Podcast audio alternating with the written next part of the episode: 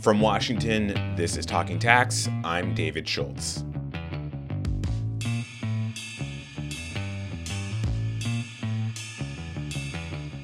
ESG investing is made to be a way to put your money where your heart is. If you really care about the environment, social justice, or corporate governance issues, this is a way you can make your money make the world a better place while also, hopefully, making a return on your investment.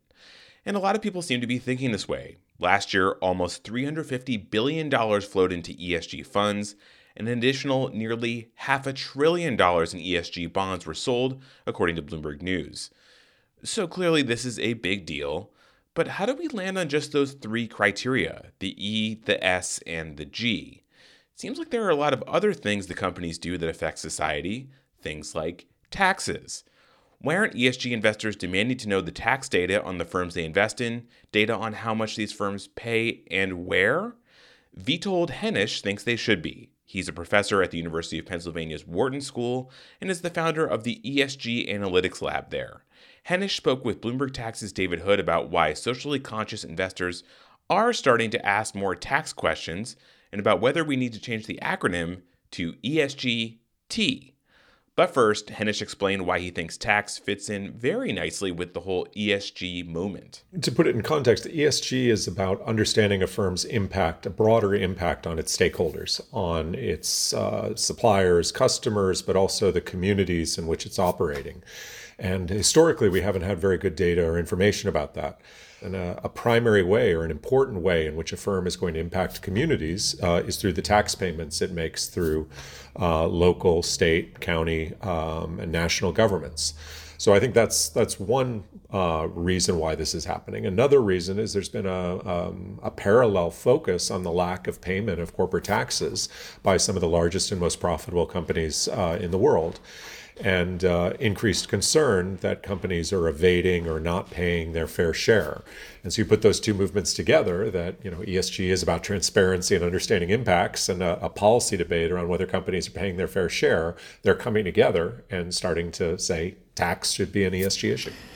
From in investors, what what is going into their analysis? Right now, not much because there isn't much mandatory reporting on uh, tax payments, especially at a disaggregated level. You might get a high level number about what a company is paying, uh, but you really don't know where and to whom. And, and those are really important questions. Uh, so right now, companies are, are looking at uh, audited financial statements, and they're looking in the United States and in some countries, they're able to go to the government agencies, the government officials. It is possible in the U.S. to go and look at the largest taxpayers in uh, different municipalities or county level governments, and see whether a firm that's headquartered there or a firm that employs a lot of people in a county uh, is actually one of the top taxpayers. Uh, but it's only those top ten or so taxpayers in each municipality that are public. So you have to go and, and collect that yourself or go to an intermediate data provider. The real push right now is to get com- um, companies to disclose more, uh, either through federal regulation or securities regulation to mandate disaggregated disclosure of tax payments so investors couldn't understand more about what these companies are paying and where. Taking a step back, like how soon will ESG turn into ESGT? I don't. I don't think it. I mean, yes, we could always expand acronyms. I think one of the problems in this area is there's too much focus on acronyms and not enough on data. Uh, so I, I, I think, uh, look, S is about the social dimension of firms' impacts, right? And uh, one of the primary ways in which firms impact uh, a variety of social indicators is through taxes. I don't, I don't think we need more acronyms. I just think um, there's been a, a, great deal of progress on measuring carbon outputs, uh, a little bit on air pollution. There's some work on human rights and on employment uh, equality and diversity, but but tax will be a component of S as we fill out the S dimension of ESG. I, I appreciate that. It, I guess turning to Europe, what have European governments done that the U.S. government isn't? Well, I think the in Europe, the disparity between the Irish tax corporate tax rates and, and the rest of Europe is really stark. And, and Ireland has benefited enormously uh, from U.S. companies and other foreign companies who want to compete in the European Union, um, uh, headquartering or domiciling there for that favorable tax payment. Uh, I think there's been a broad sense that um, that was an advantage to Ireland, and um, and maybe now uh, a sense that as European Union and the U.S. are looking for how to pay for the COVID recovery, uh, that that inequality, which was previously accepted, Ireland was relatively poor and developing, is is no longer acceptable. So I think that's uh, the, the, disparity within the European Union made them uh, a little bit more sensitive, a little bit more aware uh, of this issue, uh, and the fact that so many foreign companies weren't paying taxes uh, in the rest of the European Union made it quite stark about this inequity and this unfairness. Why have European companies been more responsive um, to to pressure on the ESG tax front?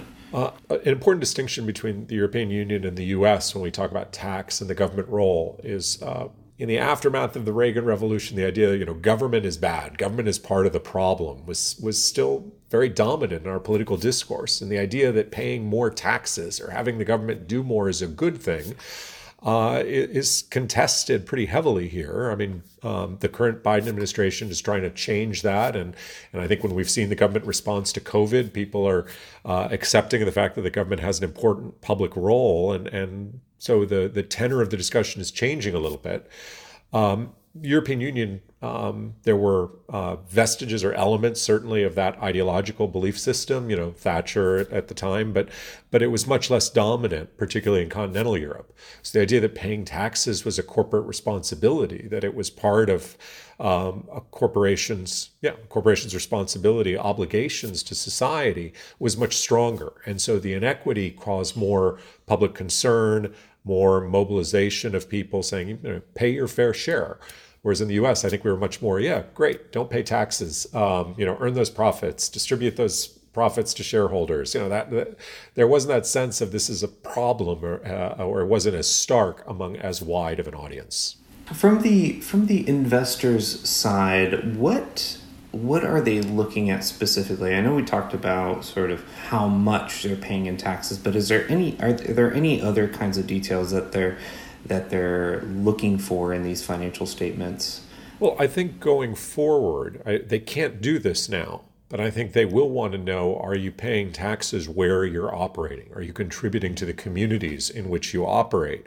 Particularly communities um, where there are substantial social uh, issues or challenges. I mean, uh, you know, what are companies paying in cities where there's been large mobilization on Black Lives Matter and where racial justice is an important issue, uh, and city governments and county governments play important roles in terms of addressing educational infrastructure, um, environmental uh, sites, and uh, that need to be cleaned up, which are disproportionately located around um, uh, Black and other minority populations.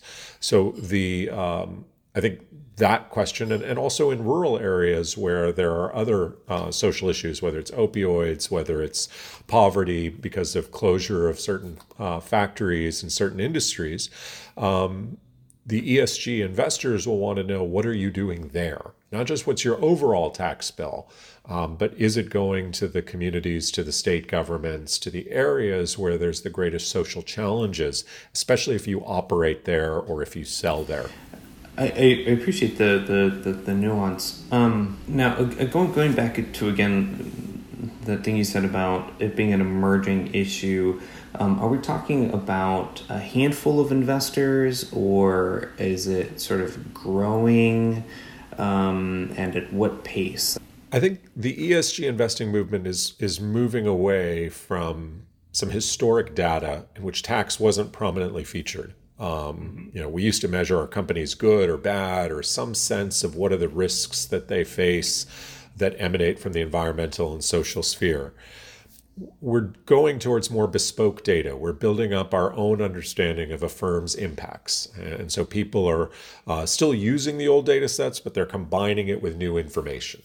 And I think tax is one of those things that people are starting to zero in on and focus on. So I hear a lot of conversations around we should try to collect information on tax, or why don't we have information on tax? But honestly, there isn't that much information to get. So they're turning to disclosure. They're turning to these uh, city and county level um, disclosures to try to build that up or asking the companies to disclose more. Right now, there's a frustration that probably one of the biggest social impacts isn't disclosed, isn't available, can't be part of the investment calculus.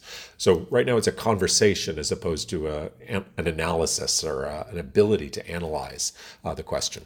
I, guess the you know the other thing I, I was thinking about in this conversation was, was that uh, you know the, the, the rise of, of no fee trading and, and retail and retail investors um, you know trending younger like is is the retail investing world like are they sort of looking for this data to and um, well start there I wish they were. Um, I'm really concerned. One of the things that's holding back the ESG movement more broadly is as the tendency towards passive low fee investment is really sweeping the overall investment space.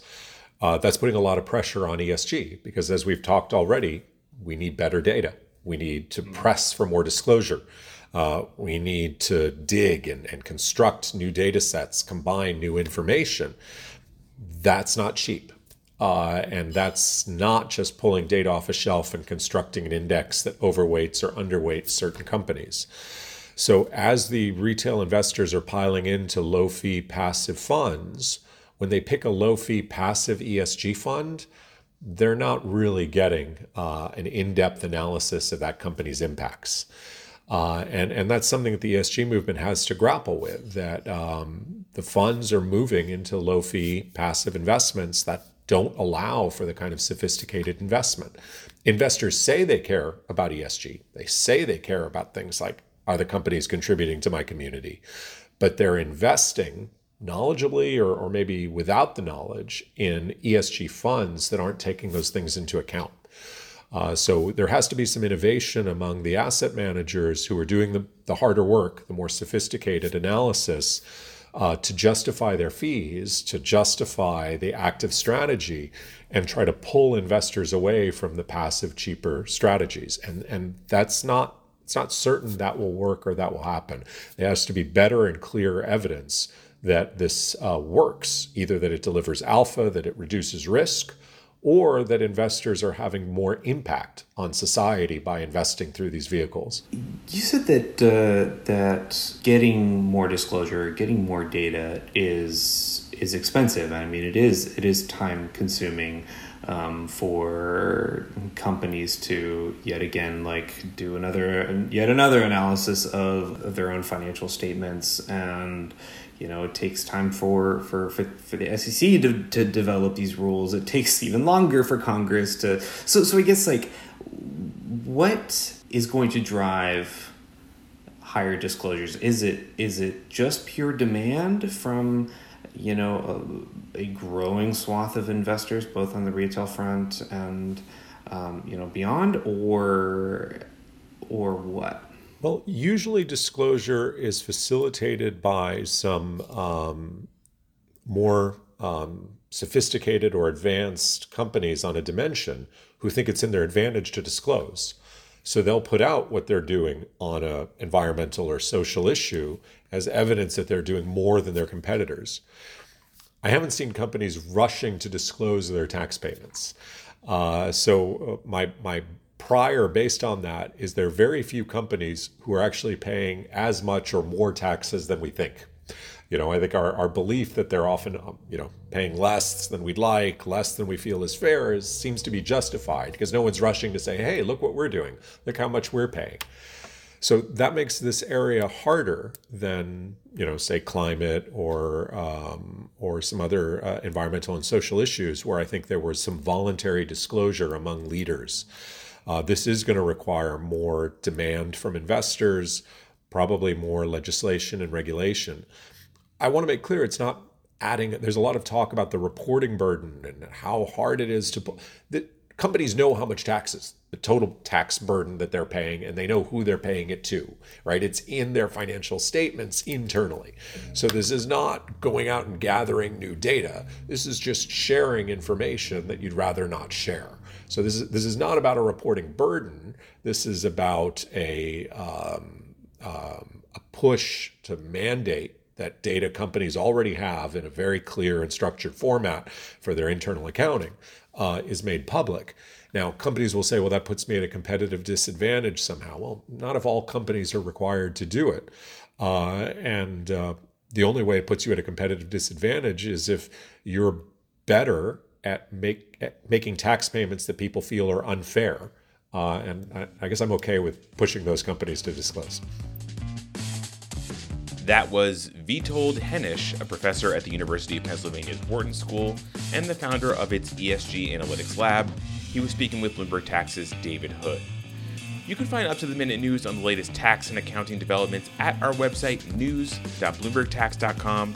That website, once again, is news.bloombergtax.com. And if you want to get in touch with us, talk to us on Twitter. We have the handle at tax. Just that, at tax. Talking Tax is produced by myself, David Schultz. Patrick Ambrosio is our editor, and our executive producer is Josh Block. From Washington, I'm David Schultz. Thank you so much for listening. Hi, I'm Laura Carlson, and I'm dropping into your feed to tell you about Prognosis, a new daily show from Bloomberg. Monday through Friday, we'll spend a few minutes with you every afternoon to help you understand life in the time of COVID 19. The show is available on Apple Podcasts, Spotify, or wherever you listen. So come back every afternoon for our coverage and stay safe.